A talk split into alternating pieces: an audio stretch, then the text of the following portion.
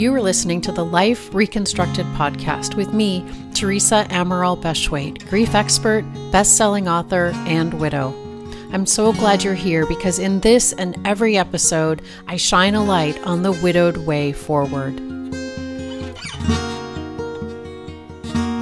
Hello and welcome. It is my pleasure to welcome Daniel Kopp to this bonus episode of the Life Reconstructed podcast. Daniel is the founder of Wise Stewardship Financial Planning. He's an Air Force veteran, a widower to Sarah, and husband to Anna, and so much more. Daniel, thank you for joining us. I'm so glad to be here. Thank you for inviting me, Teresa. My pleasure. Tell us your story. It is uh, one of love and, and of loss, like so many of the listeners here. Um, as you introduced me, um, I'm a widower. Sarah and I got married back in 2012. I was uh, pretty young in early in my Air Force career at the time, so we embarked on a very typical military life, moving around quite a bit. Um, she'd had some pretty serious health issues even before we got married, but um, like many things in young married's life, we were in our mid 20s at the time, like you try to focus on other things. And um, we had such a blessed time, a wonderful marriage. And as a result of some of those health issues, though, her health was never great. And uh, one of our great desires was to be parents, but we weren't able to do it that time. In fact, we went through three miscarriages together. So I got an early taste of grief. Um, ultimately, with benefit of hindsight, God was using that to help teach me some some lessons. Fast forward to late 2016 timeframe, and uh, her health started to decline even more. We were flying across the country to go see doctors and specialists who really had no answers for what was going on until she became mostly bedridden, just lack of energy, a lot of other things going on. So I became her full time caregiver. This created some unique challenges in my life at the time because as an active duty Air Force officer, I had a lot of responsibilities, including uh, what we call TDYs or temporary duties, uh, work trips as well as deployments. And so ultimately came to realization that while the Air Force family had done a great job supporting, and I was really thankful for TRICARE that our insurance covering all those expenses, realizing that this path could not continue. So we started setting in plans motion for me to leave the Air Force and, and to find that next chapter. A little bit in here, I, I found financial planning and, and uh, started thinking about that as a next career but events kind of overtook us. And in summer of 2017, we pretty much lived in hospitals between Idaho and Utah at the time. The hospitals in Idaho weren't enough. We had to go get one down to Salt Lake City.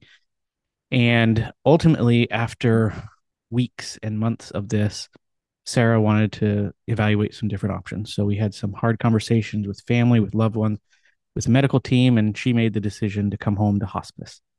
And that was a gift at the time. And we shared those last weeks together and we were able to fly family out and, and spend time together before I held her hand and bid her an earthly goodbye. So here I was, young, barely married five years, and my whole life was turned upside down, like so many of our listeners could relate. And so that was the part of a grief journey. But looking back, there was a lot of anticipatory grief, especially realizing a life that I had dreamed of an Air Force career, things like that, were just not going to happen. And so there was suddenly this giant hole.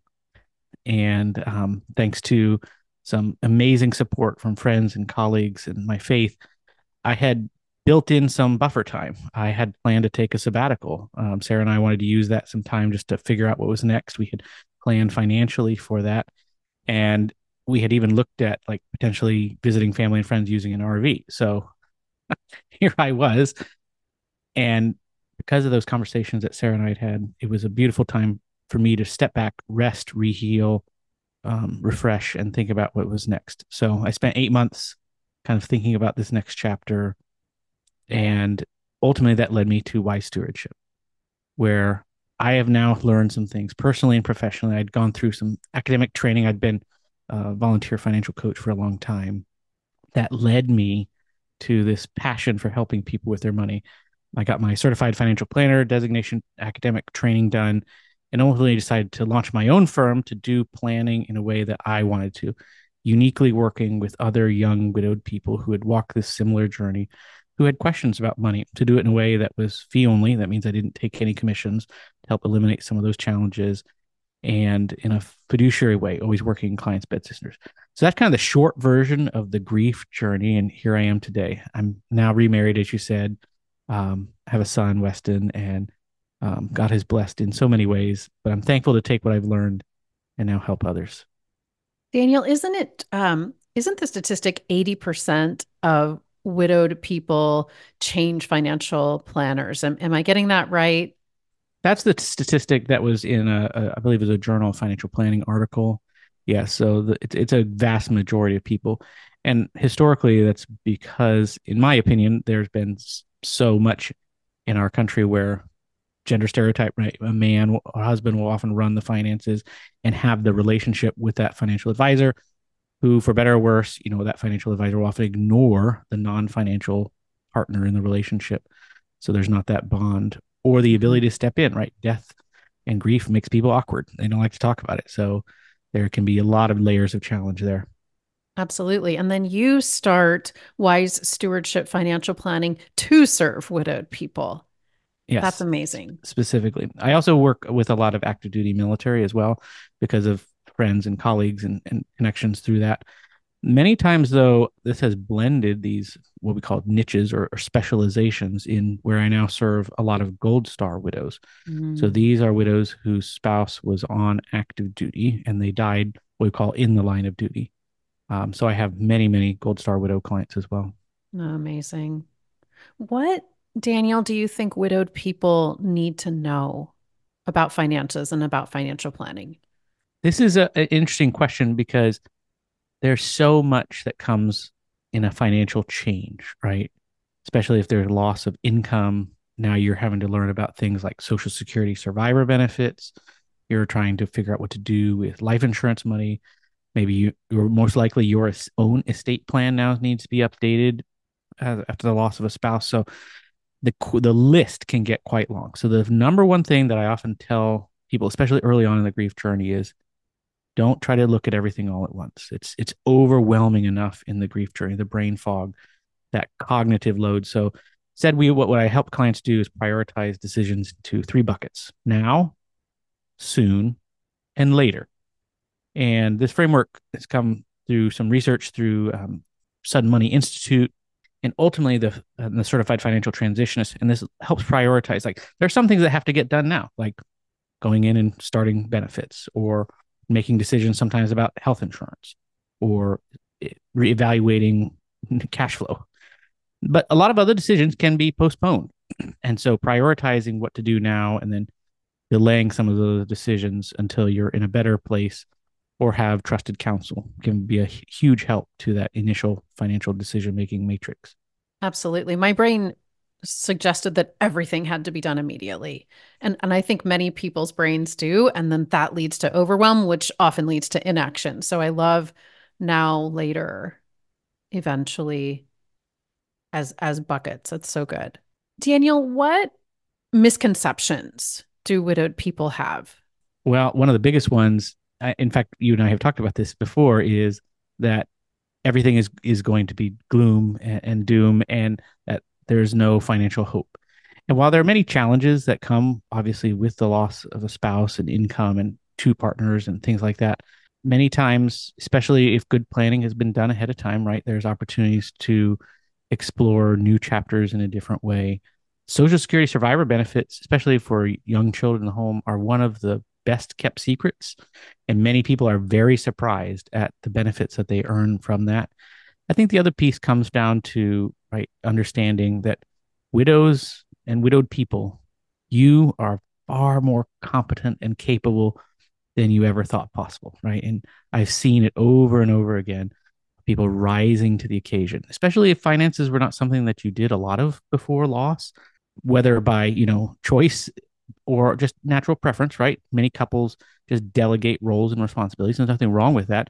And so when the non financial spouse now becomes that widow thrust into that role, confidence in yourself and the ability to recognize and learn and ask good questions is a skill set that I'm confident that every listener in this podcast can can do and find in in themselves. And yet it seems like we can't, right? We, we we're on a learning curve, having to learn finances at the worst possible time in our lives, catastrophic, in yeah. fact. And our brain tells us it looks to the past and we have no history of being the financial sort of person. And now we have to go to a financial planner and and a permission ourselves to be a beginner and ask questions. That can be so daunting. And yet what you're saying daniel is you're capable. You can do this. Absolutely. Yes i've seen it. And and the research backs it up too. So in my um, master's in financial planning and financial therapy at kansas state one of the papers that i worked on was working with widows who are dealing with what we call money avoidance. So, some research from Doctors Brad and Ted Klontz have looked at what we call the four money scripts.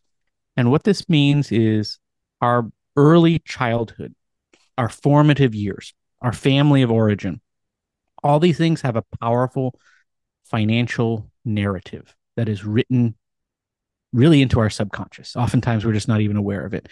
And there's four kind of primary ones money avoidance, money vigilance are kind of the ones that I see most with widows. There's also uh, two others. But money avoidance comes as the idea that money is bad or, or rich people are greedy or I'm not good at money, therefore I don't want to do it. And so when you get this colliding, this money story, this unwritten rules about life and money colliding now in widowhood with grief and thrust into this role of financial decision maker or what we call that household CFO, that chief financial officer. So now you're having to do everything. Sometimes the grief can get mixed up with that financial anxiety, that money avoidance. And this is where working with a professional or a financial therapist or a regular therapist to understand what is grief and what is just general unfamiliarity with money.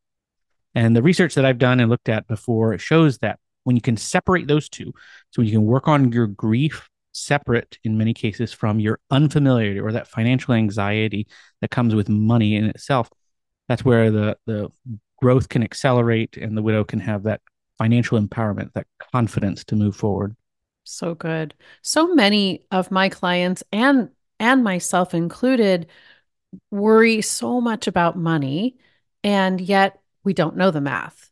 Right? But but in without avoid avoiding maybe looking at the math because that's scary in and of itself we yeah. just decide that we're going to be living in a cardboard box in the near future and and so often we don't know the math and yet it's scary to look at the math. So would would you call that an avoidance, money avoidance? So, so that could definitely be part of it. I mean, one of the behaviors that sometimes is, is representative of this, not a condition, but just something that is right. It's not necessarily good or bad, just part of our our past. So it would be like a stack of financial bills or paperwork just sits unopened. Mm-hmm. You don't log into the account because you don't want to know what's there, right? So those those would definitely be symptoms of it but it, it comes from that underlying belief that there's a moral conflict that's related to this. So sometimes unpacking that helps to understand of like where you're at. The other piece of financial anxiety just comes often from some research that came out of studying the 9/11 widows is this idea of somewhat sometimes research is called blood money, right? They don't want the money.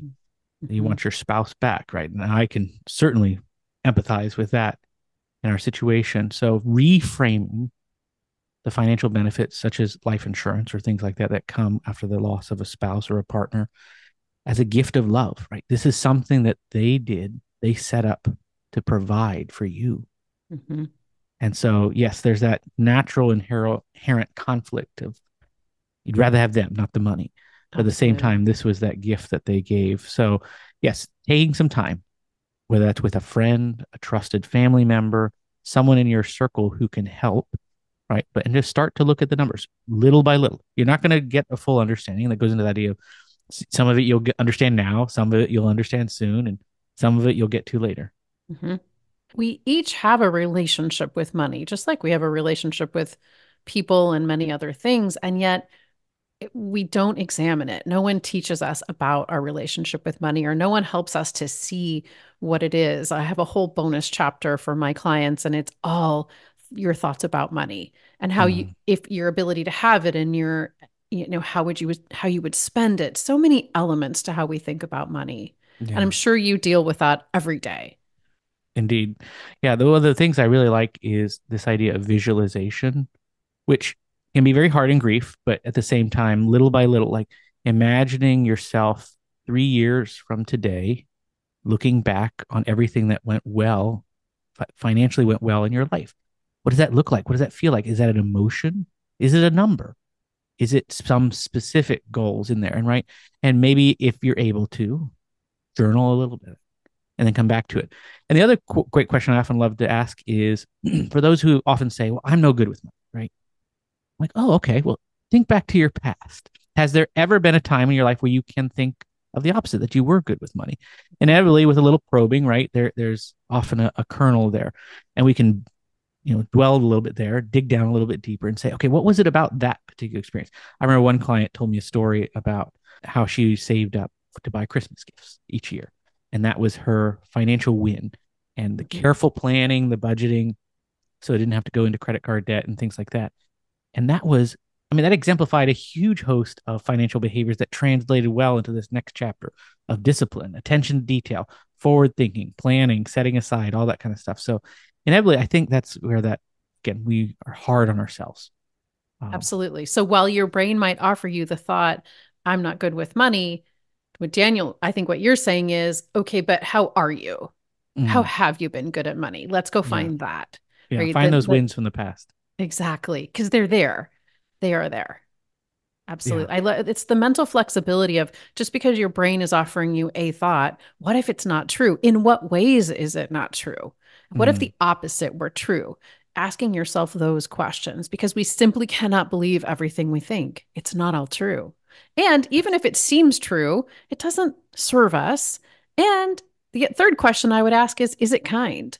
And so yeah. often it's not true, doesn't serve us, and isn't kind. But I would say we go for all three. We want yeses on all three of those, right? We we th- can yeah. think true, useful, and kind thoughts on purpose every day. Yes, and, and I love I that think, framing. Yeah. And I think it really works with finances, but it just works in life too. Yeah, especially because, you know, the, the negative thoughts, especially when they pile up. Um, I'm sure you've talked about the research before or seen it, right? Our negative thoughts outnumber our positive ones. So it can build a, a negative self reinforcing pattern. Um, Absolutely. And, and at least for many of my clients and myself, right, writing things down to see it in black and white can be a powerful impetus rather than just dwelling on on the thoughts. Yes. Yes, absolutely. One thing that I did for myself, and, and I imagine you have lots of clients that do this, I would my brain would just look at my say checking account. And at, if it got lower, then my brain had us living in a cardboard box, you know, me and my dog. And and I wasn't seeing the big picture at all. Mm. So this was years ago. I took a couple days off and I put everything into Mint, which I know Mint is going away, and I'm curious what you would recommend in its place, Daniel. Um, yeah. But when I log into Mint, I see the big picture. And that just refocuses my brain and it, it makes me see the big picture, which is so good for me. And, and I don't know if you have recommendations for other apps or software to help us see the big picture. Yeah, that is a, a great point because we've got micro focus, right? Well, that's like a, the weekly, monthly transactions, that's kind of spending plan, which is important, or the macro, the big picture, right? What is a net worth? What is our savings goals, targets? Like where are we at on these kind of big picture things? And having the ability to to switch back and forth between both is important, but also very hard in grief, right? That task switching, that mental model flexibility is challenged in grief. So again, that's where a trusted counselor or planner, a friend, things like that can help with that as far as software recommendation, yes, I had many clients complaining about the demise of Mint. So the one that I have been personally using and sending clients to is called Monarch Money. So it's very similar. Difference is it, it's a paid service. Um, right now, I believe they still have a, a, discount code going on for people switching, but it's um, very intuitive. It's a way to bring all your accounts together great flexible budgeting tools, but also looking at things um, comprehensively. Uh, a friend of mine actually helped design some of the financial advice components into it, and as a result of that, got an inside look. I don't have any association or affiliation with the company, but I think that's one that I can uh, strongly recommend to your listeners. Love it. So it's like Mint in that it's a read only um, sort of just accumulation of of your various accounts, maybe retirement accounts, uh, maybe property, value, it Mhm. pulls Yes, everything together. You can see your net worth. You can see all your accounts together if you want, as well as use it to track spending on a, on a regular basis. Excellent. Really good to know. Any other practical tips that you would offer to widowed people? Yeah. So the one of the biggest ones is if you're looking to hire uh, some financial help or move away from your prior financial advisor, things like that, having a good list of questions to ask. And, and I'll give this to Teresa so she can link it in the show notes. I'm part of an organization called NAPFA, the National Association of Personal Financial Advisors, that's been doing this, what we call this fee only work for decades now, over 40 years. And they've got a great list of questions that you can use to kind of evaluate.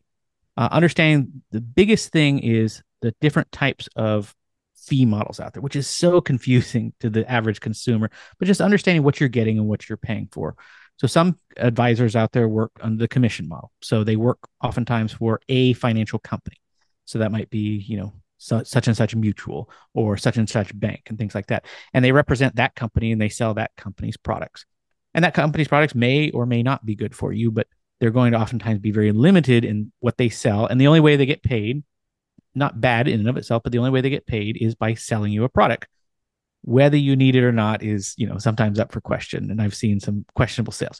So just understand that some people out there are very limited in some of their planning, right? They're going to sell a product for a specific need that you may have. A good example would be long term care insurance, right? You need to buy some long term care insurance and you go to a company, they sell you that product that serves that need, but they're not necessarily going to be able to offer a full suite of planning across investments and taxes and estate and education planning and student loans and all that kind of stuff.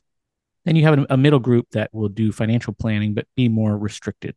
So we would call these more like a hybrid role. So they might sell you some products, but also manage money and or uh, provide some level of financial advice. My preference, my bias is certainly towards the fee only. So we don't sell any products. We never take a dime of commission from anybody. And then there's a couple ways that they can work together. So some planners in this model will offer an hourly charge. So you agree to that ahead of time, a flat fee. So that might be billed based on a project work or over an annual time period. Or many of the planners in this group offer to manage assets or manage your investments and charge just kind of a flat percentage of that. And so typically this is the least conflicted model of someone on the fee only side. And oftentimes, just by my experience in the profession, is those people will offer the most comprehensive set of services. So interview across those, understand the ranges, know what you're paying, know what you're getting to find the right fit. Don't be afraid to interview multiple professionals and ask hard questions ahead of time so that you can, and especially somebody who's has familiarity and experience with working with grieving people and, and widows. That's another great piece of that. Yes. Is there a way to find grief savvy financial planners or advisors? You you certainly are one, Daniel, but are you the only one? I, I have a network uh, of other people that are also specializing in this, but I don't think we're anywhere listed specifically on a website. Well, I take it back. We'd probably be on XY Planning Network. So that's the group that I'm a part of. And you can sort one of the filters there is by working with widowed people. Interesting. Okay. We'll put that the, link the, in the show notes too. And that's a group, like I said, we're all fee only fiduciary. We always work in clients' best interests. Very good. Anything else you'd like to share, Daniel? I think, uh, as I mentioned before, this now over five years for me in this grief journey and reflecting back on this idea of there was, there is, and was a giant hole in my life, right? Sarah is gone. But I'm thankful for all the memories that we had together. And so there's this giant hole, but slowly moving forward and doing my own grief work and paying attention to great resources, you certainly being one of them. I wish I'd known more about back then. And as a piece of this, right, the hole is still there, but I've been able to move forward and build a life around that that incorporates that pain that I've learned from and now take in a chance to use others. One of my friends, um, Carolyn Moore, she uh, runs the Modern Widows Club and she talks about this kind of stage of grief and then grace and then growth and the ability to give back to other people. You may not feel anywhere near that, especially if you're early in your grief journey, but there will come a time when I know, having seen that personally and, and with so many other widowed people, that you'll have the opportunity to give back, to share what you've learned, and to help others too. Absolutely. Talk about Anna a little bit. Did did you think that you would marry? I'm sure there was a point at which you couldn't Mhm. imagine it and maybe said you didn't want it, but here you are, widower to Sarah and husband to Anna. Would, do you mind speaking to that a little bit? Oh, yeah, that's a great question. Well, it was something that Sarah and I were able to talk about a little bit, especially in those last few weeks that we got together in hospice. And I certainly wasn't thinking about it at the time, but she encouraged me to not hold myself back if and when the right time and person came along.